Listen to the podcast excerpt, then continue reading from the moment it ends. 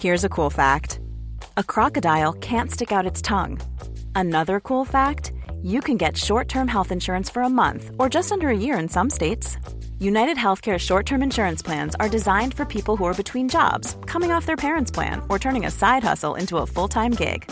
Underwritten by Golden Rule Insurance Company, they offer flexible, budget friendly coverage with access to a nationwide network of doctors and hospitals.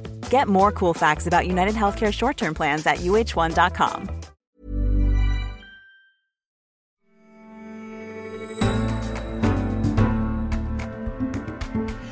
Across the globe, lockdown economies are grinding to a halt. As governments see their finances savaged by the pandemic, many poor ones, also suffering from capital flight, are desperate for cash. In the past few weeks, over 90 countries have approached the International Monetary Fund, the world's crisis lender, for emergency aid. That's more than double the number that did so in the immediate aftermath of the financial crisis.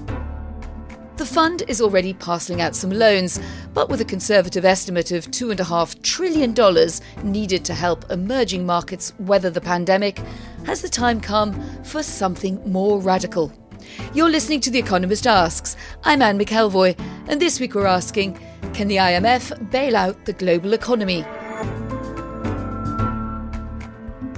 My guest is the IMF's managing director, Kristalina Georgieva. Next week, the fund's 189 members will meet, virtually of course, to decide how to respond to what she predicts will be the worst economic fallout since the Great Depression. Georgieva is no stranger to crisis. She spent 20 years at the World Bank, which aims to help the world's poorest, and became its CEO. She's also served on the European Commission, running its humanitarian aid portfolio and responding to earthquakes in Haiti and Chile. Kristalina Georgieva, welcome to The Economist Asks. Thank you very much for having me. We're also joined by Zanny Minton Beddoes, The Economist's editor in chief, herself once an economist at the IMF. Thanks for being with us, Zanny. Great to be here, Anne. Kristalina, you've been in the job barely seven months. Concerns that dominated the start of your tenure, the global slowdown, international trade tensions, they seem a long way off now. How are you doing? And are you running the IMF from home? It is uh, indeed a uh, very dramatic change in the world we live in and it's very dramatic change uh, how we work at the IMF. We are now in the fourth week of working uh, from home and the amount of work has skyrocketed. Never in the history of the IMF we have had so many countries asking for financial support at the same time. And never it has been so critical that we are fast in responding to these requests. We are faced with, with a crisis like no other. So, how do we work? I can tell you about myself. I have put three devices uh, to be operational at any one time. I can chair the board meetings of the IMF uh, from home. And one more point, very important prioritize. What we have done is to say, okay, we are in a very serious crisis. Anything that is not immediately relevant for the effectiveness of our action, we park it three months down the road. Well, some of that sounds familiar. Uh, I'm sitting here also with three devices in front of me, but we're just trying to produce a newspaper. We're not trying to uh, save the world economy. And I want to move on perhaps to get a sense from you of the scale of this. You've, you've called it humanity's darkest hour. More than 90 countries have asked for IMF help already, countries as diverse as Peru, Ukraine, Kenya, and Iran. Can you just lay out for us what are the most pressing problems they're facing and which countries are most exposed? Well, the, the most uh, pressing problem faced by everyone is to get health systems up to par with the demands of this crisis. Many of the countries in our membership have not been investing enough in health systems over the years. Secondly, the um, sudden stop of the world economy is terrible everywhere, but it is much harsher on countries with large informal sectors where people virtually depend on a daily income for their families to have food on the table. And where highly dense urban slums make social distancing practically impossible. of course, like every, everybody else, uh, when the virus spreads, that is the uh, most significant uh, danger. On top of it, emerging markets are experiencing an outflow of capital, some $100 billion left emerging markets uh, in search of safety. And uh, for those that are uh, commodity exporters, they're being hit one more time. And last but not least, many of these countries depend on remittances. With advanced economies coming to a standstill, remittances are drying up, uh, causing additional hardship in these countries. Do you get the sense, though, that emerging markets have grasped quite how bad this is going to get? I remember, you know, the IMF meetings in the autumn of 2008 at the height of the financial crisis. There was a real collective sense of crisis, of urgency, perhaps even of panic. But today, at least in public, it seems to me that many emerging markets don't seem to be sounding the alarm. What uh, is uh, very noticeable about this crisis is that because it is first and foremost a health crisis, a health emergency, countries that have not yet been impacted more severely tend to not grasp with the whole magnitude of this uh, crisis. It is a crisis that is like dominoes falling. Countries already hit, they are mobilizing all they have to protect people and to protect the economy. The dominoes that haven't yet fallen, I wouldn't use the word complacent, but tend to not recognize the um, risks on them. Even if the health epidemic spares a particular country, the spillover from the sudden stop of the world economy will not spare them. And therefore, everywhere there has to be a very serious thinking about measures to be put in place as fast as possible on the largest scale possible to protect people and to protect the economy. Well, let's look at the brass tacks of this or the brass amounts of dollars. And at the IMF, you can count in billions and even up to trillions. The IMF has a trillion dollars in lending capacity. A fifth of that is already committed. A lot of the rest is money that you borrow from your richer members, and many of them will have to reauthorize that credit line this year. So, are you confident that you do have the resources right now to cope with the crisis? I am fully confident in that. Let me start with the um, most important second line of defense after our quotas, the um, authority for us to borrow from members called the NAB. We got the US to include authorization of doubling the NAB resources in the $2 trillion bill that Congress passed. And I'm very grateful to the US uh, for that. It sent a very important signal to the rest of the membership.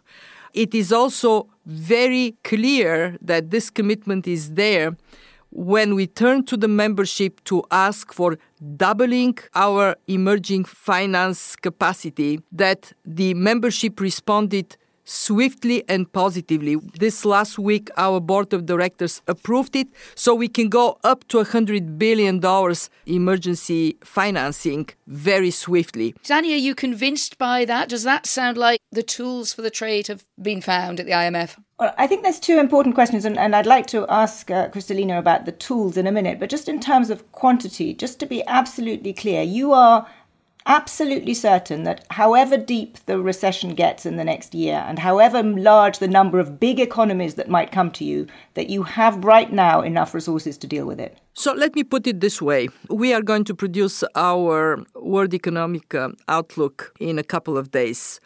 And there we make projections about the depth of this crisis. Um, it is the worst we have had since the Great Depression. In these projections, um, we anticipate that by the uh, third quarter of this year, and especially in the fourth quarter of 2020, there could be a um, start of a rebound, provided that the virus spread is under control. In that case, 2021 would be a year in which the economy will recover possibly not to the level of 2019, but quite significantly. In that context, I'm very confident that we have the resources to bridge the pre and post world of coronavirus. Now, what we don't know is whether the virus will indeed recede in this period of time. And we are looking into more adverse scenarios. So I wished I could answer your question definitively, but in this world of uncertainty, I do have to put this caveat. If we are talking about recession this year, recovery next year, I'm confident we have the resources to back our members that are in need of financial assistance. And one phrase that we're all going to have to get our heads around if we're not used to dealing with the language, dare I say it, even occasionally jargon of the IMF, would be something called SDRs, their special drawing rights. And they've been nicknamed paper gold. They're the only true global money, a sort of IMF issued currency that can be swapped for dollars. But they've only been issued three times in their 50 year history. It's an unconventional weapon that you do have in your arsenal. You mentioned it in a speech that you've just given. Has that moment finally come? Well, the um, issuance of SDRs is um, a process that takes some time. In the last uh, round of issuance in um, 2009, the uh, board of the IMF approved it in April, and the governors gave their sign off in August. At this moment of time, our preoccupation is to use the available tools and improve these tools and deploy them as fast as possible over the next couple of months. Now, are SDRs in principle an instrument that can be used to boost liquidity and confidence?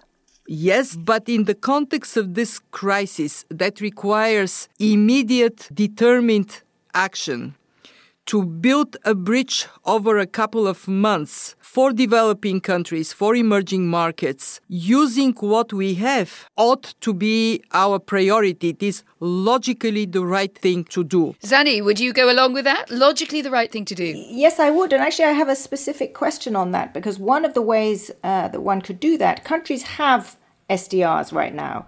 And every member of the IMF gets SDRs. So a lot of SDRs are held by rich countries that don't really need them. So one way you could do this would be to have rich countries effectively lend them to countries that need them. Is that something that you are pushing for? Zanny, you must have worked for the IMF. I think she's guilty as charged on that one. I am, but it was a long time ago. I, Zanny, I, I am so much with you on this. It falls exactly in the category of use to the maximum the tools you have. Uh, in fact, some countries have already provided their SDRs, some advanced economies that do not really need them as much as uh, developing countries need them. They have provided their SDRs to boost the lending capacity to developing countries. And this discussion is going to be advanced during our virtual spring meetings. SDRs are, are, an arcane topic for most people, but they are something, the politics of SDRs is really interesting because to allocate them or indeed to decide what to do with them, you need to have a very large majority of the IMF's board. And the United States, correct me if I'm wrong, Kristalina, has effectively has a veto. So you really need the US on board for certainly any new allocation of SDRs. What is the US position on SDRs, and, and do you think it's being helpful? Uh, at this point of time, uh, the uh, US has been uh, very much focused on the IMF having the $1 trillion, and I think they are rightly uh, focusing on that. We need to have it now.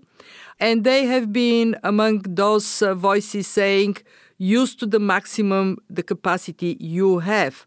There hasn't been interest in pursuing SDRs uh, from the US side. In fact, uh, they went that far to say that they are not favoring SDRs. However, the US is in favor of uh, using all available tools, and in this sense, um, I don't think that there would be any issue around uh, deployment of existing SDRs for the benefit of developing countries. Let's talk about developing countries and emerging markets in particular, because I know that you've uh, laid great emphasis on that. I mean, Zanny, how would you see the challenge there for the IMF and the balance of its policies? Well, it, it, seems to me that the IMF's traditional tool, which is lending to countries that get into trouble in exchange for policy conditions, is really um, sort of only part of the answer now. And one set of countries need dollars, basically, quickly liquidity and dollars. And another set of countries essentially have too much debt and are not countries that the IMF would ordinarily be willing to lend to more. So, so my question,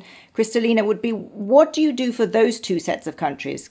I know there has been talk about the IMF pushing a, a swap line, but you weren't allowed to do that two years ago.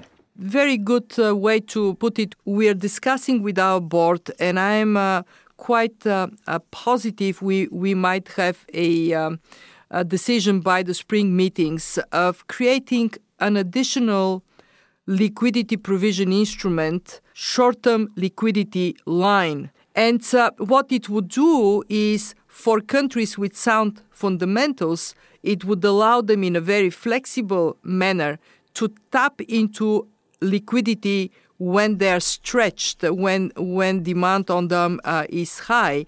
And they can go in and out of this short term liquidity line which means that the cost on them is lower and the availability of financing from the fund for other members improves in comparison to precautionary credit line instrument where the money is locked in for a particular country for a certain period of time. There is a lot of support for this instrument. In 2017, it almost got approved and now is a great moment to bring it back and plug it into our set of instruments for countries that have sound fundamentals but are experiencing short-term liquidity crunch. Well, that's true. But what about many of the poorest countries, particularly in Africa, need debt relief? Loans won't be the answer for them. And I think researchers at the fund have concluded that half of low income countries had shaky finances even before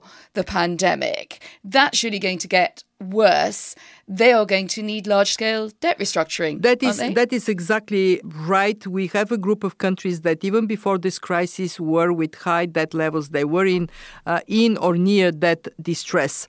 So what can be done. And there are three things we are pursuing. The first one is um, the call that uh, David Malpass and myself uh, made to official bilateral creditors to take a simple action of stand still on debt service as long as the economy is in standstill. There is ongoing discussion on that. The big question there is how about private creditors? And uh, I expect that within uh, the uh, G20 meeting next week, some progress to be made. The second one is uh, what about servicing the debt of these countries to the IMF. I was very fortunate to discover that uh, during the Ebola crisis, the IMF came up with a very smart instrument called Catastrophe Containment and Relief Trust. What we are now doing is we are scaling this up significantly. We are aiming for 1.4 billion, and that would allow our poor members, the, the countries that are in toughest spot, to have that ease of repayment for the duration of this crisis. These are where progress is being made. Uh, what we are going to be faced with is a, um, a group of countries that are faced with, with very significant burden of debt, and uh, that makes it very difficult for the fund to be able to help. On a country by country basis, uh, we will review debt sustainability and then we will provide uh, the um, advice from the uh, fund to these countries. It is then up to the countries to initiate that restructuring. And our expectation is uh, that um, over the next months, we will have to all very seriously, in a very sober manner, look at case by case uh, the uh, that situation of these countries. Just to be clear on this, you've had 90 plus countries come to ask you for help. We've had $100 billion flee. We're going to see the biggest global recession probably since the 1930s. How many countries are going to have to end up restructuring their debt. Surely it's in the dozens. When we get to the point of reviewing each and every one of these uh, requests, uh, there would be some countries that we will have to uh, dig deeper on debt sustainability. I cannot give you a number today because we are not there yet. But sure, there would be there would be a number of countries, uh, not in the not yeah, but, not but just a ballpark, just so we dozens, get a sense of the magnitude. A, a, very large number, but I would say we would have a um, good. Um, probably in the 10 to 15 uh, number of countries. In other words, not a huge number, but not uh, entirely insignificant one.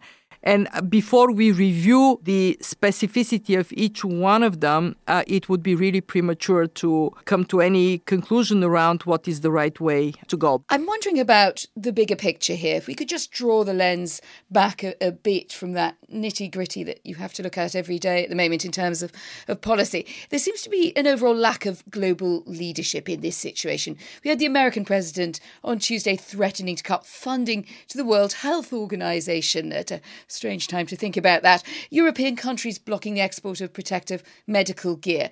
Do you think that this pandemic is reinforcing a situation of every country for itself? But the evidence is somewhat more optimistic, um, I believe. What we have seen is countries massively leaning forward in terms of fiscal measures and in terms of what the central banks can do on the monetary policy side. And they have done it in a um, sufficiently synchronized manner to make a difference. We are assessing fiscal measures of the magnitude of 8 trillion dollars. This is uh, in a world economy of uh, 80 uh, trillion. This is 10% of global GDP. We also have seen more advancement of swap lines for emerging markets, including from the Fed. That is very helpful to everyone. This being said, is it desirable to have more of a um, unified global view bringing us all together? We have seen that uh, uh, the G20 coming very strongly together in the global financial crisis did boost confidence yes, it would be good to continue in that path. But let's remember, we are in a crisis that actually requires uh, us to stay home, not to mingle, not to come in the normal way in our meetings. Um, that is a reality that, that we also have to reflect on. I tend to think more about what next. So we have the next couple of months absolutely critical. Let me let me push you on that a bit, Kristalina, because you say that the world is coming together, but I actually compared to 2008, it really isn't. Right now, we have, you know, the president of the United States criticizing the WHO. Right now, we have the US and China trading barbs as to who is to blame and who's behaved worse in this. Before there was already a trade war. Maybe the era of Zoom makes it even harder. I'm not sure how the spring meetings will be done, you know, virtually. Maybe it'll be great, but uh, I, it seems to me that we entered this crisis with a crisis of multilateralism, no no sense of multilateralism, much less than a decade ago, and surely Zoom makes it even worse. But the reality we have is uh, the reality we have. Um, the world today is uh, a richer world than it was in uh, 2008, but it is uh, more fragmented than it was then. And let's remember that it is also a world that is more shock prone. Are we going to muster the will to come together when we are on the other side of this crisis? Um, I would do my best and I would make sure that my institution does its best to make the case that together we are stronger than acting alone. You took on this role, uh, Kristalina, with a, a mission to change the fund's long term direction, to make it less of a club of rich nations and give other countries a voice. How much do you think the current situation is forcing you to change your ambitions for the fund's future? And And I also think, you know, what is your answer to those who say, well, the IMF has become a kind of consensus of the rich world? That criticism mm. still lurks there, doesn't it? Even though the situation is so extreme and such pressure on you at the moment. But the, what we are doing is actually very much focused on the um, emerging markets and developing economies. And uh, my sense is that what we do in this crisis to step up and serve the whole membership is already leading to some voices in uh, the developing uh, world to actually be more welcoming of the fund as an institution and the job we do. So, my determination is to make it so that through this crisis, we are seen as high value institution by everyone but in particular by those that are most vulnerable, that need the support of the fund the most. Zanny, what do you make of that as a, a, graduate of this institution? Well, I, I hope very much that the institution does play that role. It's needed absolutely importantly right now. But I wanted to ask you know, it is an organization, much of whose work is built around teams traveling to countries, meeting with government officials. So, is all of that being done by Zoom? Do you think that's going to have an effect on the culture of this place, and, and will it loosen the fund up? um, well, I think it is a, one of the um, opportunities of this crisis is to um, substantially modernize the way we work. Do we really need all the uh, trips to countries? Uh, could some of them be substituted with uh, video conferencing? Uh, the answer, of course, is yes we can do more without traveling to places. We are very massively stepping up our ability to provide capacity development technical support to countries using platforms uh, rather than uh, bringing uh, people in the same room. I'm not saying we would never go back to having conferences. Of course, I do hope we will go back to that time. But you would see the fund coming out of this crisis actually more efficient, more effective. You use the the word loosening up and maybe loosening up a little bit. We have created an internal platform. We call it uh, Stay Connected. Um, people post. Uh, short videos and you can see them doing their work in their pajamas. Um, well, um, not exactly the image of a IMF staffer. And I think working from home in some cases forces us to come closer together using platforms and seeing each other as small icons on a screen. I can't let you go without asking what you're doing with or without your, your pajamas. I think usually with your work jacket on when when I see you online. So what are you? what are you? That would that would be a first, wouldn't it? One um, thing I can I can uh, bravely disclose is that I chair the board meetings. You know, obviously I make sure that I'm uh, you know presentable. But uh, Zanny, you probably remember that. Um, you cannot go in the boardroom of the fund in jeans. Remember this? Do you know, I, I was far too junior to go to the boardroom. Not anymore. Since the board, boardroom is everybody in their homes on a screen, I guarantee you that jeans are now allowed. wow, the great leap forward has taken place at the IMF. Kristalina Georgieva, thank you very much indeed for joining us today. Thank you for having me. And thanks to Zanny Minton Beddoes for being with us too. Great to talk to you. Bye. Great to talk to you both. Thank you. And we want to know what you think. Does the IMF have the tools to save the day this time, or is it every country for itself? And in the days of home working from the grand institutions to the rest of us, are you working in your pyjamas? Write to us, radio at economist.com, or you can tweet us at Economist Radio with your thoughts about that interview. And for more of our journalism, you can subscribe at economist.com slash radio offer. I'm Anne McElvoy, and in London, this is The Economist.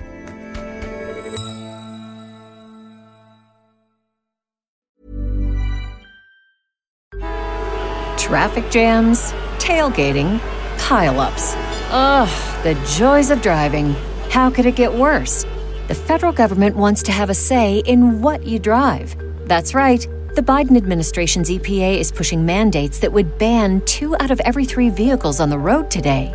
Don't let Washington become your backseat driver. Protect the freedom of driving your way. Visit EnergyCitizens.org. Paid for by the American Petroleum Institute.